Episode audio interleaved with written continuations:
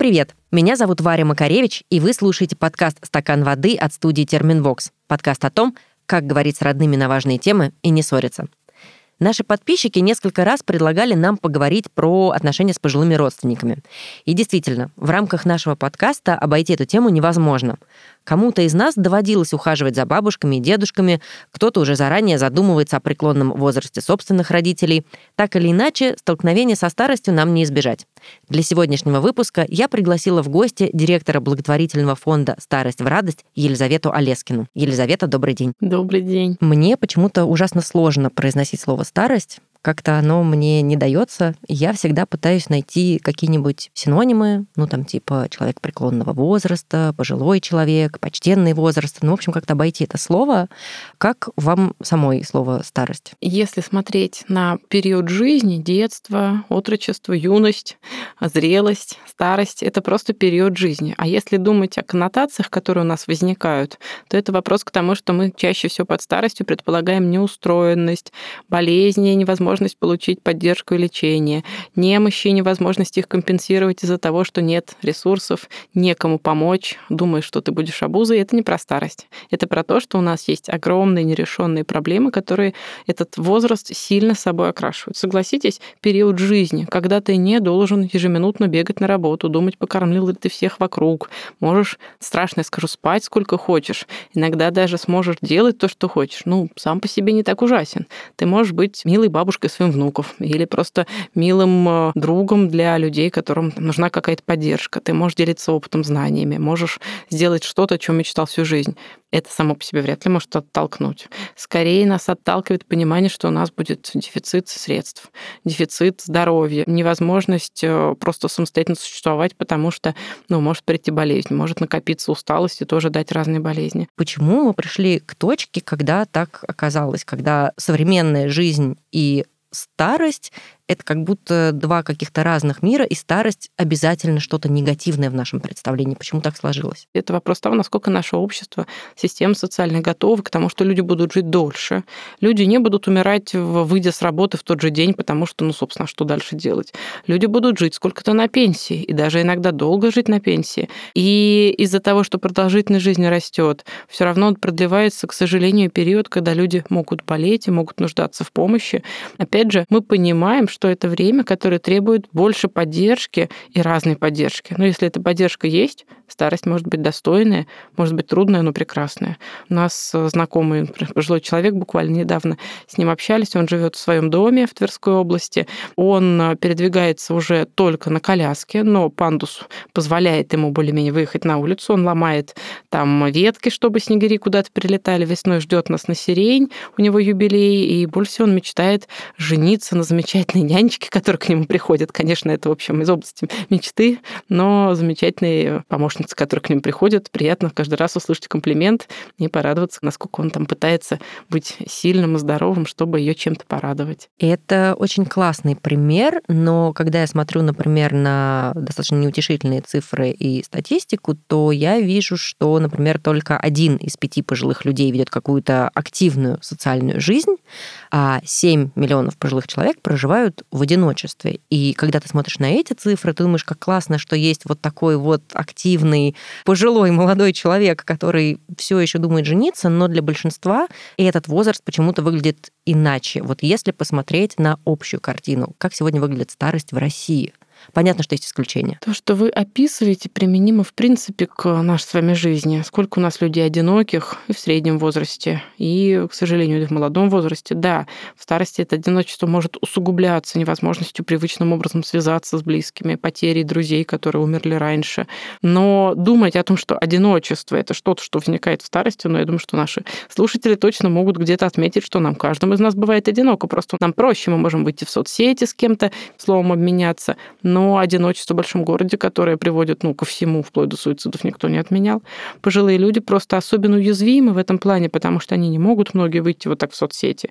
Многие живут э, так, как привыкли, а привыкли они выходить на всякие встречи со своими пожилыми одноклассниками, пожилыми друзьями, а их не остается, они умирают. И мы все знаем, что у нас, к сожалению, старости у очень пожилого возраста будет довольно женское лицо. У нас очень много пожилых женщин, которые пережили своих мужей, но странно не испытывать при этом этом тоску и одиночество, если это человек, с которым ты прожил всю жизнь, безусловно. У меня бабушка моя по переписке, с которой я очень-очень дружила, я очень рада, что она у меня была, я писала ей письма каждый месяц. Она, когда могла, присылала мне в ответ, а когда у меня родился Митька, бабушка моя Анна Дмитриевна уже не ходячая, но тем не менее она попросила санитарку, они поехали вместе в ближайший райцентр в город э, Вельск, купили какие-то детские вещи, отправили посылку. Я до речи потеряла, у меня до сих пор вот все эти детские вещи сохранились.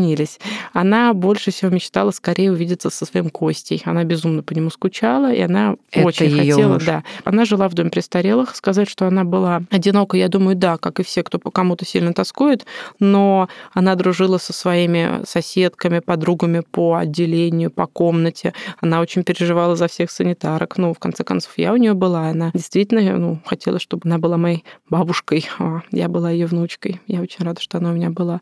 Но, тем не менее, тема одиночества — это про ответственность каждого из нас. Это про то, что каждый из наших слушателей точно может чуть чаще звонить своей бабушке. У кого она жива, страшно вам завидую. У кого она жива, у меня бабушки умерли, мои родные. Мне очень, очень-очень не хватает их безусловной любви. Такой любви, которая у нас, кроме бабушек наших, ни от кого не будет такой обволакивающей. Поэтому, у кого живо, пожалуйста, позвоните, скажите, как вы их любите, приходите к ним почаще. У нас у всех есть пожилые учителя, про которых мы уверены, что уж кто-то про них точно вспомнит. В итоге они остаются в одиночестве. Я до сих пор вспоминаю моего преподавателя по аккордеону, который умер в одиночестве, не в окружении учеников, хотя выпустил много-много поколений учащихся музыкальной школы, потому что все думали, что кто-то другой позвонит Валентину Ивановичу, кто-то другой к нему придет. И когда я поняла, что он ну, один, мне было бесконечно стыдно и больно. Не делайте так. Посмотрите, кто в вашем подъезде сидит на лавочке всегда смотрит просто в мир. Скорее всего, это человек, которому очень одиноко. Сядьте, поговорите, а может быть, угостите или позовите, когда испечете пирог, угостите. Это все очень просто. Если у вас после этого останутся силы, приходите к нам в фонд, отправьте новогоднюю открытку пожилым людям, которые живут у себя дома и нуждаются в поддержке, или живут в домах престарелых. Поезжайте к нам Дед Морозами, Снегурочками, у нас будет много-много поздравлений уже скоро-скоро-скоро. Ну и, конечно, делайте то, что вам будет самим приносить радость. Пишите письма, как я переписывалась с моей дорогой Анной Дмитриевной, ну или становитесь нашим волонтером в любом другом формате. Сейчас сбор подарков правда, дистанционный. Я тут не могу не спросить, как так сложилось, что вообще нужны отдельные благотворительные фонды для одиноких пожилых? Это какая-то российская специфика или вообще это нормальная практика, что такие фонды есть, и они есть и в других странах? Я, можно скорректирую вопрос. Нет отдельных фондов для одиноких пожилых. Есть фонды, которые занимаются помощью пожилым людям в ситуации необходимости этой помощи. И мы сами, как фонд, очень много времени, честно, думали, что мы вот помогаем тем пожилым людям, кто прежде всего одиноки. Когда мы видели, сколько горя и беды в семьях, где есть дочка, но она работает на трех работах, чтобы прокормить свою маму, которая лежит, которая одна и смотрит только в стенку, дети, за которыми она не успевает, и в итоге эта мама получает меньше внимания, ну, чем даже в доме престарелых порой, потому что там хоть есть кем поговорить, а здесь мама утром кого-то услышала, ночью дочка еле живая вернулась. Это что, не надо помогать? Безусловно, надо. Поэтому нет отдельных фондов для одиноких, есть для тех пожилых людей, кому нужна помощь и поддержка, как наш фонд, и во всем мире. Мы не знаем ни одной страны, где не было бы потребности в дополнительной поддержке пожилых людей. Я не говорю про то, чем, например, мы много занимаемся, про оплату нянечек по уходу за тяжело больными пожилыми людьми, извините, оплату дров сейчас, оплату продуктовых наборов для пожилых людей, которые выживают, к сожалению, на грани нищеты, и оплату всего того, что хотелось бы, чтобы уже само собой устроилось.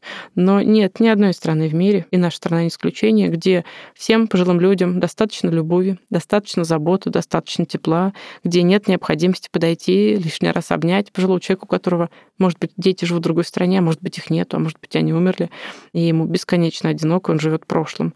Мы у них есть. Мы точно есть у всех наших пожилых людей. Это наша ответственность, чтобы у нас было меньше пожилых людей, которые думают только о том, как скорее уйти на небо, потому что там их любят и ждут, а здесь они никому не нужны. Идеальная система — это была бы система, в которой таких фондов не было бы вообще, или они нужны как тоже важный элемент такого вот эко-баланса заботы о пожилых? Я не могу сказать, что можно поставить себе целью создать систему, в которой не будет фондов, но сделать так, чтобы система давала бы необходимость необходимый минимум, который бы давал возможность любому пожилому человеку, которому нужна посторонняя помощь, кто не справляется сам, жить, а не выживать. Не бояться, что он останется без помощи, ухода и просто замерзнет дома, или что он будет жить в комнате в доме престарелых и спустится гулять только тогда, когда его повезут куда-нибудь в больницу через год, например. Задача сделать так, чтобы система давала тот минимум, к которому, конечно, должно стыковаться волонтерское, человеческое, дополнительное тепло, забота, любовь и внимание. Этого не может быть достаточно ни в какой самой продуманной системе. Школьники, которые шлют открытки нашим бабушкам и дедушкам, которые выращивают какие-то дивные совершенно цветы в горшках и приносят, расставляют своими руками на окнах дома престарелых, или, например, рассаду сажают в огороде у пожилых людей, кто сам это не может сделать. Это не может заменить система, но система должна дать тот минимум, который позволит человеку жить и не думать о старости как о кошмаре. Вы сказали, что фонд в том числе занимается организацией какого-то досуга, подготовкой подарков, волонтеры в этом могут принять участие.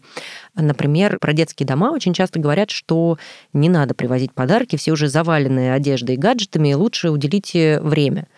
Если говорить про пожилых людей, здесь эта логика работает или все еще есть какая-то потребность в материальных благах в том числе? Здесь у нас диаметрально противоположная ситуация, потому что у детей вся жизнь впереди. Им надо научиться самим максимально самостоятельно получать помощь, помогать, отдавать. А пожилые люди уже прожили основные годы своей молодости, своей зрелости. Они уже отработали больше, чем нам, может быть, вообще возможно представить, как послушать наших пожилых людей.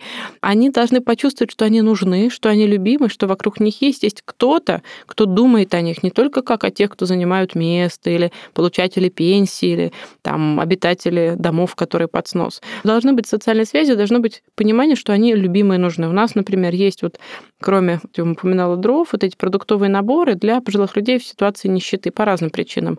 Кто-то из родственников взял кредит и исчез, и теперь пожилой человек живет на пенсию в несколько тысяч. Платит очень много за лекарства, за коммуналку и еле-еле сводит концы с концами. Но я помню, что когда пожилая женщина с ДЦП еще с детства, инвалидность детства, и она там тоже в трудных условиях условиях получила большой-большой продуктовый набор, ей доставили соцработники от нас, и она там взяла банку сгущенки, заплакала и говорит, я не потому плачу, что мне, значит, так сгущенка нужна. Это же значит, что кто-то обо мне подумал, кто-то меня любит, значит, еще вот поживу. Это про любовь и про заботу. И, конечно, все наши новогодние радости для пожилых людей — это не про то, что кто-то вот прямо сейчас голодает, упаси бог. Это про то, что мы хотим, чтобы у пожилых людей, кто живет в домах престарелых, был бы теплый новогодний праздник, как дома, чтобы они могли резать салаты все вместе. А, естественно, это не предусмотрено бюджетом дома престарелых. У них просто обычный день с обычной едой, чтобы они могли вместе под елку сложить какие-то вкусности самосделанные, в конце концов вылепить пельмени вместе или напечь пирогов. А на дому еще проще. Социальные службы, спасибо им за это большое, будут разносить и дарить небольшие сладкие гостинцы, опять же, которые мы надеемся все вместе, всем миром соберем, и по прошлому году, когда мы эту традицию только ввели, пожилые люди дома бывают настолько одиноки, что о том, что Новый год был, либо из телевизора узнают, если он работает, ну, либо когда приходит соцработник и удивляется, почему календарь не поменяла. Потому что соцслужбы замечательные, они же не приходят поздравить или сплясать. А вот э, совместно с регионами мы эту традицию пытаемся ввести, и те же самые соцработники, и местные волонтеры, которые нам помогали, наши волонтеры, которые дарили подарки пожилым людям дома, рассказывали о том, что такой радости, такого удивления удивления и такого ощущения праздника они сами не ожидали, когда они стучатся, и пожилой человек спрашивает, вы там продукты принесли, счета надо оплатить? Нет, мы вас поздравлять. И дальше в костюмах и с объятиями, со всем. Но это, наверное, удивительно, весь год люди вспоминают, при том, что какой-то крошечный-крошечный набор конфет. Ну, просто хочется много поздравить, поэтому набор очень маленький.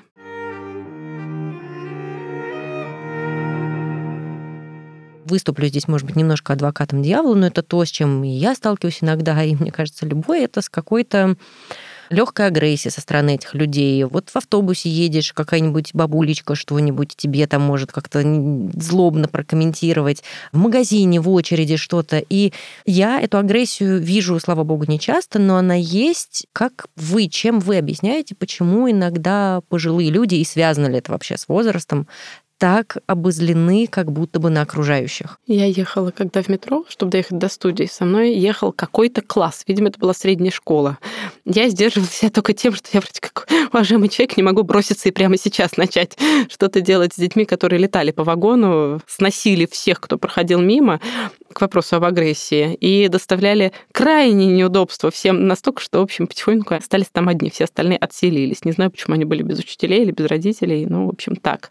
Это же не значит, что молодой возраст для нас агрессивный, злой, противный. Это просто возраст с тем, что все проявления человеческого там будут. Поэтому, опять же, это наша некоторая стигматизация. Если мы агрессию привязываем почему-то именно к пожилому возрасту или что они доставляют больше беспокойства, а сколько бедная там беременная мамочка доставит беспокойство в метро, всем придется вскакивать, всем придется стараться что-то не сделать там. Понятно же, что ой-ой-ой, надо к лучшему Но месту она не уступить. будет тыкать в них палочкой и грозно говорить, Она будет уступите мне стоять немедленно. и выситься над кем-то. Я к тому, что нам хочется самим себе оправдать пренебрежение к потребностям пожилых людей тем, что они сами что-то сделали не так или сами виноваты. Если мы перестанем себе в этом лукавить, нам гораздо проще будет увидеть, что агрессирующий, как вы описываете, пожилой человек просто не может поднять ногу, чтобы войти в автобус, ну, потому что ему тяжело, а его сзади толкают. Кто там стоит? Это что за... И можно любое слово услышать. Что за пожилая женщина? Это еще хорошая версия. Вместо того, чтобы подойти под руки и помочь пожилому человеку войти, и потом не доказывать, что кто-то должен ей уступить, и сделать так, чтобы она могла комфортно сесть не на очень низкое сиденье, с которого, ну, нам иногда встать сложно. Наверное, это все проектировалось под каких-то суперздоровых людей, особенно в регионах.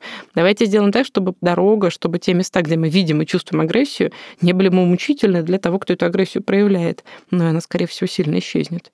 Это к вопросу о нашей неустроенности и неготовности, ну, хотя бы шаг сделать навстречу людям, которые есть какие-то потребности, которые мы хотим игнорировать и о которых мы не думаем. Если как раз переходить уже на тему отношений и коммуникации, в чем вы видите причину, почему иногда рвутся отношения между пожилыми, близкими пожилыми родственниками и юным поколением? Есть ли условно какие-то общие базовые причины? Неужели настолько начинают, я не знаю, расходиться интересы или настолько прям это разные поколения, что бывает, ну, правда, бабушкам с внуками сложновато находить язык. Ну, то есть кроме как вот языка «давай я тебя сейчас покормлю пирожками», другого никакого больше не оказывается общего. Ну, и, и это хорошо, если есть такое. У меня у подруги сын-подросток. И сын-подросток заявил, что мам, ты мне не нужна, мне с тобой неинтересно. К вопросу о том, в каком возрасте могут порваться отношения. Мне кажется, что опять же здесь нет какой-то специфики, что вот когда твои родители уже в высоком возрасте стали пожилые, вдруг что-то ломается. Наоборот, твоя ответственность быть более заботливым, более внимательным, понимать, что иногда это говорит не плохой характер, а болезнь, что тоже очень важно. Мы не видим в своих близких момент наступления болезни, мы боимся его увидеть, мы списываем на плохой характер, и вот у нас уже там продвинутая деменция, которая не компенсируется никакими лекарствами, например. Или нам кажется, что, наверное, там 80-летняя тетя падает, потому что не те туфли одела, и мы не хотим видеть, что у нее уже, ну, что ей трудно ходить без поддержки. Мы не установим поручень в коридоре. Зачем нам портить себе коридор? Мы не сделаем ванну более доступной. Мы будем смотреть, как она некрасиво ходит по квартире, как она неряшливо моется, и ждать, когда она просто перестанет выходить из своей комнаты. Это к нам вопросы. Вы сказали, э, употребили интересное словосочетание «мы боимся их болезни, мы боимся узнать об их болезни. А что это за страх? Ну, это, мне кажется, довольно инстинктивный страх, когда мы понимаем, что это проблема, что нам надо как-то в это включаться и решать. А если это развидеть, может, как-то и обойдется. Не обходится, и я сама вспоминаю мою бабушку, которой я тоже пропустила болезнь, она могла бы жить, я уверена, и дольше, и лучше, но мы как-то с мамой думали, что, наверное, она вот ей виднее. Ну, не пойду я к доктору, я слишком сейчас плохо себя чувствую, потом буду получше, мне неловко, чтобы он меня такую видел. Ну, хорошо. Ну, хорошо. Вот. Безумно скучаю по своей бабушке, по одной, и по второй. Когда, например, бабушка у меня, там, в моем случае, начинает запинаться, забывать какие-то слова, ну вот старая стала. Это нет, старость это не про забывание слов. Забывание слов это признак болезни. И болезни, которые связаны с потерей памяти, тоже молодеют. Поэтому если мы будем внимательны к своим близким и увидим, что у них, например, уже начинаются какие-то первые признаки возможных болезней, которые будут связаны с возрастом, да, но они будут влиять на нашу жизнь тоже. Лучше сделать так, чтобы с первых признаков это был бы совместный поход к неврологу, к терапевту, хотя бы поддерживающая терапия и много-много интересных упражнений, которые вот я всякие сборники люблю, упражнения по поддержке людей с начальной деменцией, с средней, продвинутой, масса упражнений. Там дается тяжело мне тоже. Надеюсь, что у меня нет деменции, то есть даже точно нет, но всякая такая когнитивная работа, когнитивные тренинги полезны всем, поэтому всем рекомендую рекомендую. Я здесь хочу напомнить нашим слушателям, что у нас в предыдущем сезоне был прям отдельный выпуск про mm. деменцию, так что для всех, для кого эта тема по какой-то причине актуальна или просто любопытна, можно его послушать. Елизавета, а вам я сейчас предлагаю послушать одну из историй, которую прислали наши подписчики. Привет, любимый подкаст. 15 лет назад мой любимый дедушка попал в психбольницу, потом в ПНИ, и моя мама до сих пор не может себе простить то, что она это допустила, но мы сами с ним, к сожалению, не справлялись. Он никого не узнавал, вел себя очень агрессивно, был опасным даже сам для себя, у него была деменция Альцгеймер, и он был при этом очень сильным физически. И в больнице он прожил еще пять лет. Мы все разрешенные дни ходили его навещать. У дедушки была большая семья. И с одной стороны, это было безумно тяжело приходить туда за ним ухаживать. Но с другой, это всех очень объединило. Мы разделили между собой дни посещений, носили ему домашнюю еду, мыли, стригли, выводили гулять. И потом все члены семьи созванивались, рассказывали друг другу, какую хохму сегодня отмочил дедушка, и сколько раз сегодня он включил пожарную сигнализацию и поставил на уши всю больницу. Постепенно он разучился самостоятельно есть, потом перестал говорить, ходить, и мы возили его на коляске, кормили с ложки, старались что-то делать, что ему нравится. Например, включали ему на телефоне песни Анны Герман. Он очень любил расчесываться. И еще он любил ругаться матом на свою бывшую жену, которая за ним приходила ухаживать, и на нынешнюю тоже. Хотя в нормальной жизни он никогда не ругался. Он умер 10 лет назад, и мне его безумно не хватает. У нас сегодня все истории будут такие сложные наступает однажды момент, когда действительно твои любимые старшие родственники болеют, и ты оказываешься иногда перед выбором, ты понимаешь, что ухаживать действительно нужно, проблему решать нужно, и может быть такое, что у тебя, несмотря на то, что ты, кажется, моложе и энергичнее, сил или возможностей по каким-то причинам нет. Что лучше для самого пожилого, тем более больного человека? Находиться, например, в доме престарелых или в пансионате, или дома вроде бы стены помогают, но чувствовать, что ты как будто немножко обуза, потому что всем не до тебя, все бегают на работу, пытаются что-то сделать, и при этом еще пытаются помочь тебе. Вот какой вариант для пожилого человека предпочтительней, с его точки зрения? Это всегда индивидуальный выбор. Нет общего рецепта, что всем лучше остаться дома, либо всем дружно взяться за руку и переехать в интернат или в больницу или куда-то еще. В каждой ситуации это выбор, выбор, если возможно, самого пожилого человека, потому что очень часто, ну, во всяком случае, если, например, это пожилой человек особенно одинокий, который ну, сам решает свою жизнь, насколько он это может, даже в состоянии тяжелой болезни люди очень часто хотят остаться дома.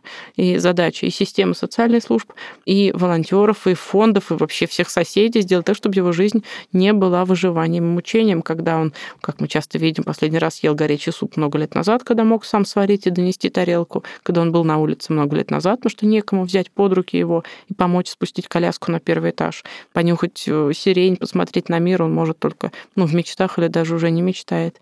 Если мы понимаем, что семья не может дома обеспечить и собственную безопасность, и безопасность пожилого человека, если пожилой человек в том состоянии, в котором дома находиться невозможно, как в описанном примере. Очевидно, что если, например, мы часто видели эту квартиру пожилого человека, например, с тяжелой деменцией, дети утром ушли на работу, закрыли квартиру на ключ, ключ есть у соцработника, который забежит днем, сам пожилой человек, как тигр в клетке, вынужден ходить в четырех стенах, от него все закрыто, все спрятано. Но я не могу назвать это нормальным существованием. Вероятно, если учреждение, где он живет, дом престарелых или интернат психоневрологический, может дать достойные условия. Опять же, это надо смотреть, надо ехать. Нельзя сказать, что дома хорошо, интернат плохо. Дома плохо, интернат хорошо. Такого нету. Надо в каждом конкретном случае смотреть, какую помощь получит там человек. Это будет вот один э, работник, один сотрудник по уходу на целый этаж, ну, вряд ли там будет хорошо. Там нет лифта, а третий этаж, значит, наш дедушка будет пленником этого этажа, не хотелось бы. Или наоборот, он будет жить в комнате на первом этаже с одним соседом, например, которому будет возможность выбрать, кто это. Посещение открыто, можно даже брать домой на выходные, если будет возможность. То есть каждый раз надо не бояться подумать, и очень такая лукавая мысль, что если пожилой человек дома один, ему грустно, а если вот в интернат переселить, там всех много, вот там веселуха будет. Это не так, это будет много одиноких людей, часть из которых хочет вернуться домой. Тогда давайте продолжим тему дедушек, послушаем еще одно голосовое.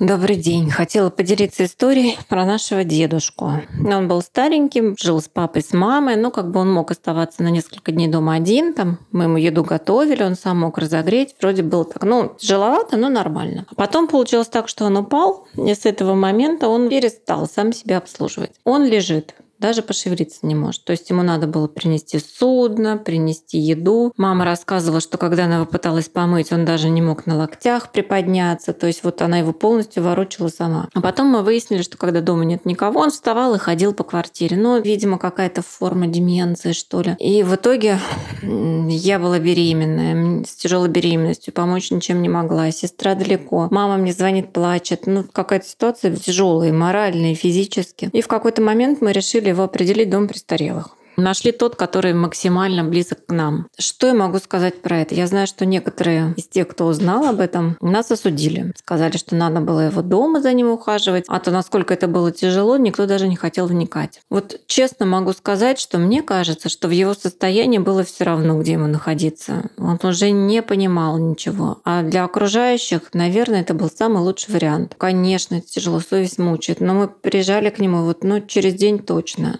покушать привозили там поговорить с ним, еще что-то. Были проблески сознания какие-то. Ну, в общем, вот по условиям могу сказать, что мне кажется, даже там было лучше, чем дома. Потому что дома ухаживающий настроен на то, чтобы покормить, убрать, там других членов семьи как-то обеспечить. А тут с ними проводили различные праздники какие-то, с ними беседовали, мы приезжали там викторины. Ну, в общем, я считаю, что мы вот решением продлили жизнь и ему, и облегчили жизнь моей маме, потому что я точно знаю, что она бы не выдержала вот этого вот. все таки вот эти эти проявления деменции, они очень-очень тяжелые именно для окружающих. Ну, а те, кто осудил, конечно, ну, это пусть будет на их совести. Наверное, они никогда не были в такой шкуре. Если позволите, я бы здесь хотела сфокусироваться на одном моменте из этой истории. Остальные мы, кажется, чуть-чуть уже осветили. Здесь был момент про стыд и про совесть, про то, что другие люди осудили, и вроде и как и вот нам самим это решение далось очень непросто. Действительно, я представляю, наверное, могу представить, что это правда сложный выбор, когда тебе нужно решить, и когда ты вдруг э, свою любимую бабушку или дедушку, да или родителей отправляешь в дом престарелых или в какой-то пансионат, это сложно. Но такое решение бывает оправданным. Чтобы вы посоветовали как к этому отнестись? Что ответить хотя бы в своей голове всем тем, кто как-то осуждающе на тебя смотрит, ага, упекла своего дедушку любимого? Я думаю, что сам вопрос стыда может возникнуть только в ситуации, когда мы решили бросить своего близкого, не приезжаем к нему, и он лежит, например, на полу рядом с кроватью, не может дотянуться ни до холодильника, ни до чего, а мы приедем в субботу и, наверное, его поднимем. Вопрос того, как организован уход дома за счет приходящей сиделки, за счет стороннего помощника, за счет того, что все родственники взяли график и дежурят каждый по очереди. Либо это дом престарелых или пансионат, где человек, тем не менее, получает ту помощь, как было только что озвучено, которую дома нельзя организовать. Тот самый досуг, всякие варианты дневной занятости. Это замечательно, если такое может быть организовано. Но мы даже у себя в голове пытаемся разделить на белое и черное. Дома, ну пусть он даже без ухода лежит, пусть хоть весь в пролежнях. Молодцы. Главное, чтобы еще сами надорвались, чтобы вот скрепно. Либо в интернате, при этом, например, его там на ноги поставили, потому что грамотный уход и достаточно персонала. Ну, где-то такое есть, где-то такого сильно нету. Но вот и сам пожилой человек уже может вставать, ходить. У нас много случаев, когда пожилой человек обретал свою не вторую половину, какую-нибудь двадцать вторую, но тем не менее свою любимую из соседнего корпуса. Вот они познакомились во время занятий. Почему нет? Это тоже про жизнь.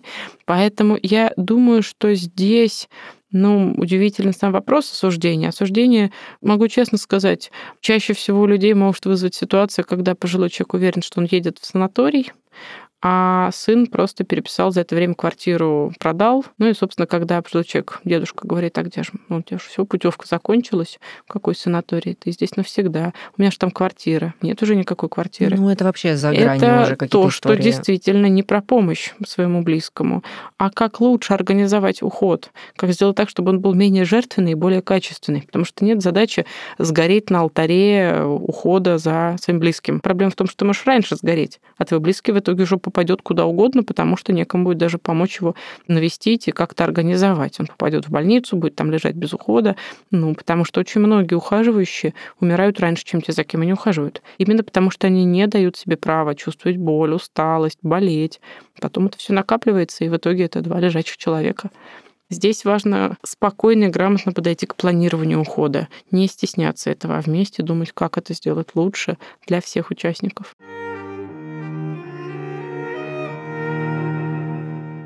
Я понимаю, что это очень индивидуальная история, но тем не менее, есть ли у пожилых какие-то специфические запросы, что они вообще хотят включить в это слово уход?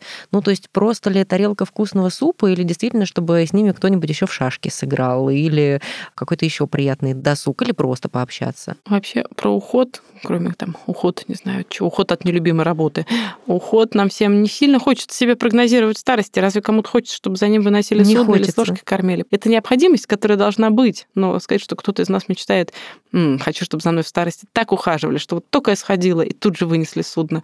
Ну, так себе. Поэтому мне кажется, что здесь мы опять с вами, знаете, немножко стигматизируем старость, мы делаем ее отдельной кастой людей. Не то, что неприкасаемых, но в целом отдельной группой людей с какими-то особыми своими потребностями. Вот мы все такие, а в старости люди другие. Поэтому, если нам нужно быть любимым, нужно чувствовать свою полезность, нужно иметь возможность самореализоваться, а в старости внезапно все это отваливается, и остается только желание сидеть на сухом и есть ложкой суп беззубым ртом.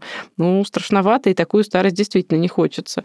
Дело-то в том, что человек за всю жизнь внутри не меняется. Меняется оболочка, меняются физические возможности. Но если раньше женщина была кокеткой, любила внимание, любила чувствовать себя в центре общества, а сейчас она сама не может ходить, она с трудом передвигается с ходунками, думает, что из-за того, что она стала слабой, не может сама выйти куда-то к людям, ей теперь не хочется быть с людьми, ей теперь не важно, как она выглядит, пусть сидит в халате круглые сутки, пусть перестанет, извините, надевать нижнее белье, какая ей разница, подгузник же есть.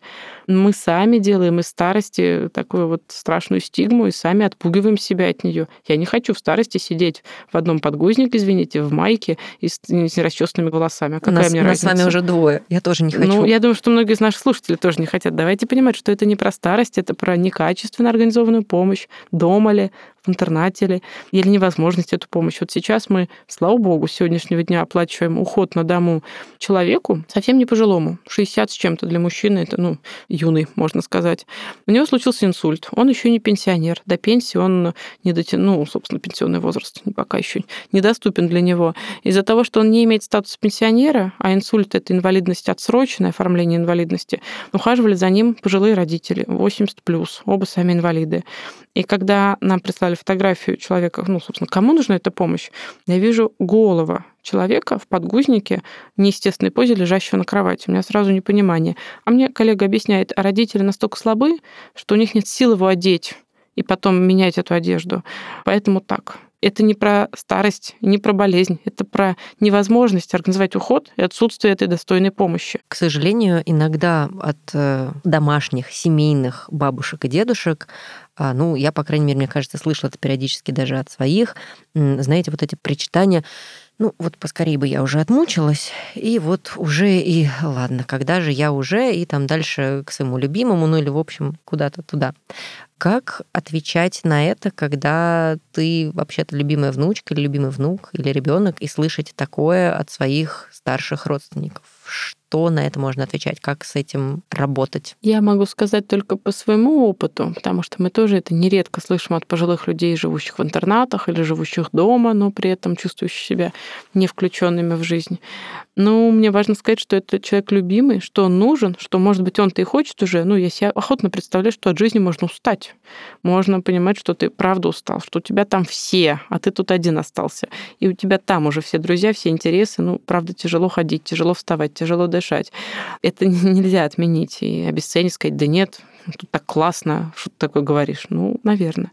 Проговорить о том, что да, я понимаю, как, в общем, бывает и болит что-то, бывает и тяжело, но дедушка, если это твой дедушка, или бабушка, если это твоя родная бабушка, или кто-то из близких, ты себе не представляешь, как мы тебя любим, как ты нам нужен. Я вот представлю, что тебя нету, и вообще страшно становится. Я же тогда перестану быть внуком, а я я же только твой внук. И у меня нет другого дедушки, который был бы мне вот родным дедушкой. Никто не может любить меня так, быть мне таким хорошим дедушкой, как ты. Просто на всей земле такого человека нету.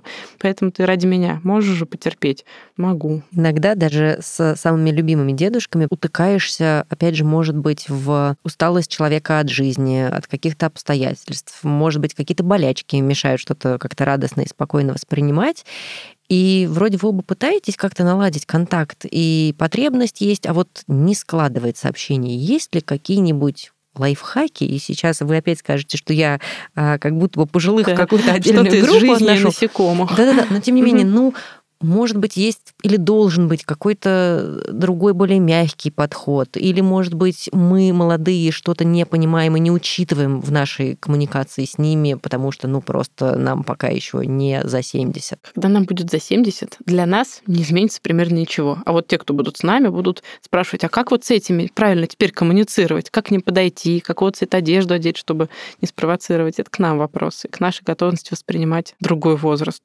Если говорить об общении с пожилыми людьми, безусловно, как в любом общении, здесь важен взаимный интерес. Если он есть, то коммуникация будет. Если по какой-то причине вам совершенно не хочется тратить время на своих близких, и вы формально скажете, ну как дела, и в этот, в этот момент уже будете за дверью, но вряд ли коммуникация может состояться. Надо понимать, что мы должны вкладывать в любое качественное общение свои силы душевные, готовность послушать, готовность где-то, может быть, и не согласиться, но хотя бы послушать опыт, найти те темы, которые будут вам действительно интересны. Мы мало знаем про то, как раньше люди жили в детстве, как они учились, что было. Ну, первая любовь бабушек. Я помню, как у, ну, собственно, уже даже не моих бабушек, а у пожилых людей, кто жил в доме престарелых, вот в какой-то момент мы стали расспрашивать их про их первую любовь. Это было безумно интересно. И отношения такие ужасно наивные, чистые. Я до сих пор вспоминаю, как там пожилая женщина, Катерина Петровна, как она сама себя звала, баба Катя из дома престарелых в Тульской области. Я спрашиваю, Катерина Петровна, а вот как вы поженились вот с Сергеем тоже Петровичем. Говорит, да как, как, значит, нас у мамки семеро было, а в итоге мама, значит, не стала, а я старшая сестра. И я вот этих тяну, тяну, брать, ну, у него шесть братьев, шесть сестер. И пришла я однажды на вечеры. И смотрю, сидит один, место занимает. Я подошла к нему и говорю, подвиньтесь, Пенякин. А он мне, возможно. Вот и поженились. Прекрасная история. Я сейчас, кстати, подумала, что я ужасно жалею, что я у своих бабушек, дедушек, у меня тоже уже никого нет в живых, столько всего не спросила, вот каких-то просто историй про их жизнь. Мне сейчас было бы ужасно интересно, но, к сожалению, когда мне стало интересно, уже спросить было не у кого. А я перед подкастом насмотрела какое-то количество, естественно, материалов, копалась и нашла у коллег в одном очень большом онлайн-издании статью под названием «Как общаться с пожилыми родителями». Ну вот как раз из этой же серии. И там буквально первым пунктом было написано не ждите удовольствия от общения. Ну и дальше развивалась мысль, что если никаких ожиданий у тебя нет, то тогда шанс, что ты это удовольствие все-таки получишь, гораздо выше. И что даже если ты получаешь удовольствие не от общения с человеком, то ты его можешь получить от своего собственного поведения, что ты молодец, что не пытаешься там переубедить свою бабушку или там что-то такое. Что вы об этом думаете? Мне вот было интересно, Я как думаю, вы прокомментируете. Как корректно сформулировать, чтобы не упасть в глазах насчет самодовлетворения общения, я не буду, естественно, это формулировать.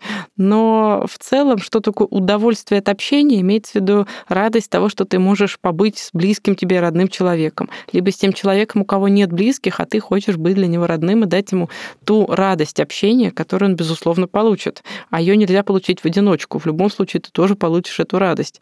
Но я это на наших, наверное, волонтерах, на наших замечательных людях, которые многие годы с нами общаются с пожилыми людьми, приходят к ним домой, приходят в дома престарелых они уходят окрыленные, потому что они для пожилых людей становятся очень близкими, очень важными. И общение дает радость. Речь не идет о многочасовых монологах. Вот сижу и слушаю, или наоборот, сам что-то вещаю.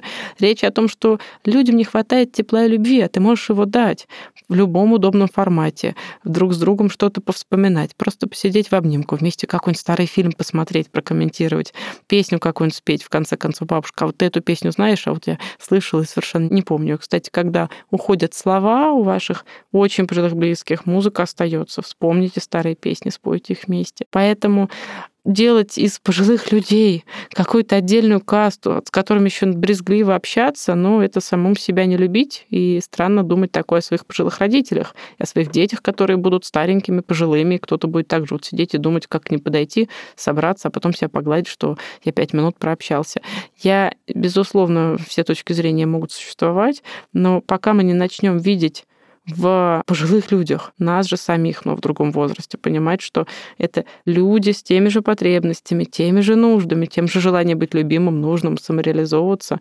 Ну, не видать нам счастливой старости самим, и не обеспечим мы ее своим близким. И вот тут я как раз и хотела задать вопрос про нас самих. Как же нам подготовиться к старости, чтобы она была в радости, что мы сегодня можем для себя уже сделать, может быть, даже какие-то очень практичные шаги, чтобы быть уверенным, что вот я проведу ее так же достойно и так же здорово, как сейчас проживаю свой средний возраст. Но есть, безусловно, все равно есть место для некоторой ситуативной возможности заболеть, не заболеть, наследственности, но как это не будет звучать банально, и то, чем ну, я так точно пренебрегаю, знаю, что нельзя. Это здоровая доза спорта, физической нагрузки. Это всяческая нагрузка, интеллектуальный труд. Тут, я думаю, мы с вами вполне себе неплохи, но, тем не менее, все равно этого должно быть достаточно, но без перегрузов. Привет всем перерабатывающим, кто нас слушает. Если мы понимаем, что мы сейчас то и дело болеем, бывает, ослаб иммунитет, мы болеем. Вряд ли в высоком возрасте, вряд ли в пожилом возрасте мы внезапно поздоровеем. Если мы сейчас не занимаемся своим здоровьем, откладываем на потом, все, что у нас болит, колет, а вдруг что-то. Ну, мы себе готовим много интересных, увлекательных занятий в старости, которых бы не хотелось бы себе получить. Поэтому, безусловно, относиться к себе бережно с точки зрения здоровья, не запускать его, да, это такая функциональная, наверное, основа. А содержательно понимать, чем бы ты хотел заниматься, если бы у тебя была возможность, силы и время делать то, что тебе хочется. Ну, я думаю, что у очень многих из нас есть и хобби, и увлечения. Ну, я думаю, что у многих это будут все равно любимые внуки, правнуки. У многих пожилых людей мечта хотя бы делать какие-то вещи, которые они не могли делать, когда бегали с работы на работу, в общем, в довольно чумном состоянии. Для этого понимать, когда мы будем становиться старше и старше, да, возраст все равно принесет уменьшение подвижности, уменьшение оперативной памяти, уменьшение возможности слышать, запоминать и быстро выдавать это. Ну, значит, нам надо быть к этому готовы и делать что-то, чтобы это все равно не уронило наше качество жизни и дало нам возможность, самое главное, до конца оставаться нами самими самим собой. Делать то, что радует, не делать то, что не радует, но и стараться не быть самим для себя объектом только ухода, обузой. Никто этого не хочет, ни один человек. Но даже человек в очень тяжелом состоянии может быть очень ресурсным. Вспоминаем людей с тяжелой инвалидностью, которые всякие прекрасные вещи делали, может быть очень теплым источником любви, радости для своих домашних, потому что, я говорю, нет никого, кто был бы лучше собственной бабушки, бабушкой для внуков, кто бы любил их больше. Это надо помнить. Мне ужасно понравилась фраза э, «делать то, что в радость, и не делать то, что не в радость». Это вообще прекрасный совет по жизни. Елизавета, спасибо большое за этот разговор. Я очень надеюсь, что мы им сегодня действительно такую стигму э, со старости, с пожилых людей немножечко сняли, и, может быть, действительно удастся хотя бы чуть-чуть поменять эту оптику. И всех, естественно, зовем к нам в фонд волонтерить, помогать пробовать. Сейчас у нас большой новогодний сбор как раз вкусностей, радостей, чтобы у всех был праздник. Приходите, участвуйте, дарите гостинцы, приезжайте сами. И как раз это в том числе очень сильно меняет оптику зрения на старость. Наши волонтеры часто говорят, я думала, что я приеду дом престарелых, а там грусть, тоска, и вот все будут плакать. А они там веселятся, они там на колясках танцы устроили. А там аккордеоны танцы. Ну, как сказать, понятно, что кроме аккордеона и танцев есть периоды там и острой тоски, и острой боли и всего, но это не черный цвет. А если ты хочешь жить интересно и здорово, даже болезнь не может у тебя этого отнять. Елизавета, спасибо. Спасибо вам большое.